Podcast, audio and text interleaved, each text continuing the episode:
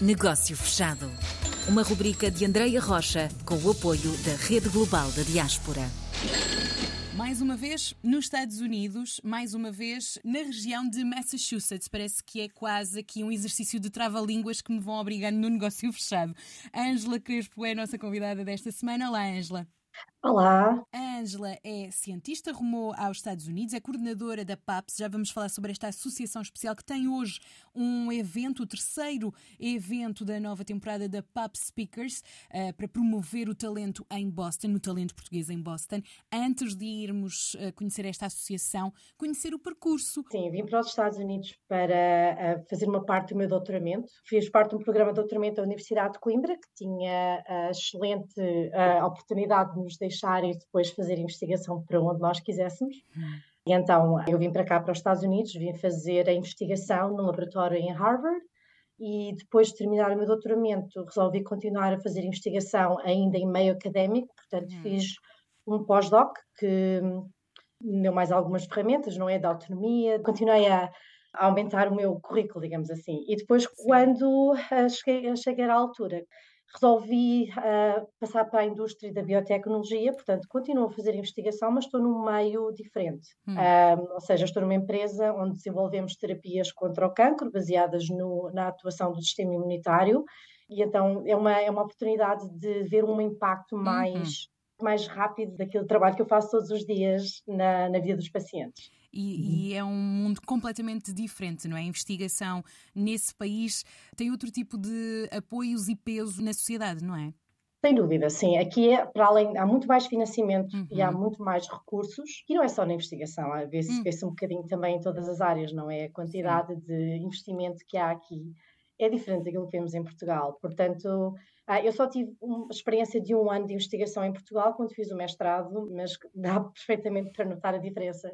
E mesmo to todos os outros investigadores que eu conheço daqui, portugueses que vêm para cá durante um ano, e que já têm uma carreira mais longa, que já tiveram a fazer investigação em Portugal durante mais anos, nota-se uma diferença mesmo muito, muito grande. A facilidade em comprar reagentes, hum. em aqui ter equipamento necessário que é para, para, as nossas experiências, é mesmo de facto um mundo diferente. E Exato. nesta ligação que temos a Portugal, há uma associação específica com um trabalho também muito bonito, que é a Associação de Estudantes e de Investigadores Portugueses nos Estados Unidos, a PAPS. Como é que se juntam? O que é que fazem? Vamos apresentar a PAPS ao mundo. Sim, então a PAPS, é, o nome da associação é Portuguese American Postgraduate Society, foi fundada há 25 anos uhum. em Boston e está presente não só nos Estados Unidos, mas também no Canadá. Temos vários núcleos, várias cidades onde há Sim. grupos da PAPS e então o nosso objetivo é um, criar uma rede de portugueses qualificados. De facto, quando a PAPS começou, estava de certa forma restrita a estudantes e investigadores, tinha uhum. uma componente científica muito forte, porque na verdade para vir para os Estados Unidos, havendo a necessidade de ter um visto de trabalho, que envolve ter que ter um contrato de trabalho, okay. que é, é, mesmo muito difícil, não, não é, infelizmente, em qualquer meio que se consegue ter um visto. Então, para vir fazer investigação, como é, é um meio muito internacional, é muito normal ter pessoas de todos os países a fazer investigação uhum. académica, ainda é a forma mais fácil de, de cá chegar. Okay. Então, temos muitos, muitos investigadores, especialmente aqui em Boston, com a quantidade de universidades uhum, e de institutos sim. de investigação.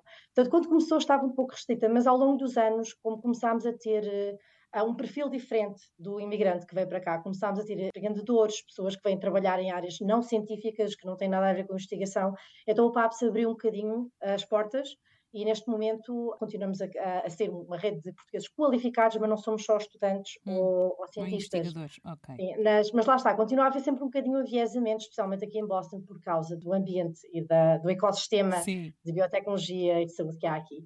É, então, o que nós fazemos é ajudamos na integração de pessoas que acabam de chegar, temos recursos como um Welcome Package que preparámos já há alguns anos, que tem dicas sobre como viver nos Estados Unidos, tem conselhos sobre como abrir uma conta no banco, encontrar casa. Temos depois também grupos, fóruns de discussão, temos grupos de Facebook, no LinkedIn, temos o WhatsApp, temos tudo isso em que as pessoas uhum. podem comunicar umas com as outras. Temos uma mailing list que usamos para divulgar não só os eventos que nós organizamos, mas também outros eventos que sejam de interesse para a comunidade portuguesa.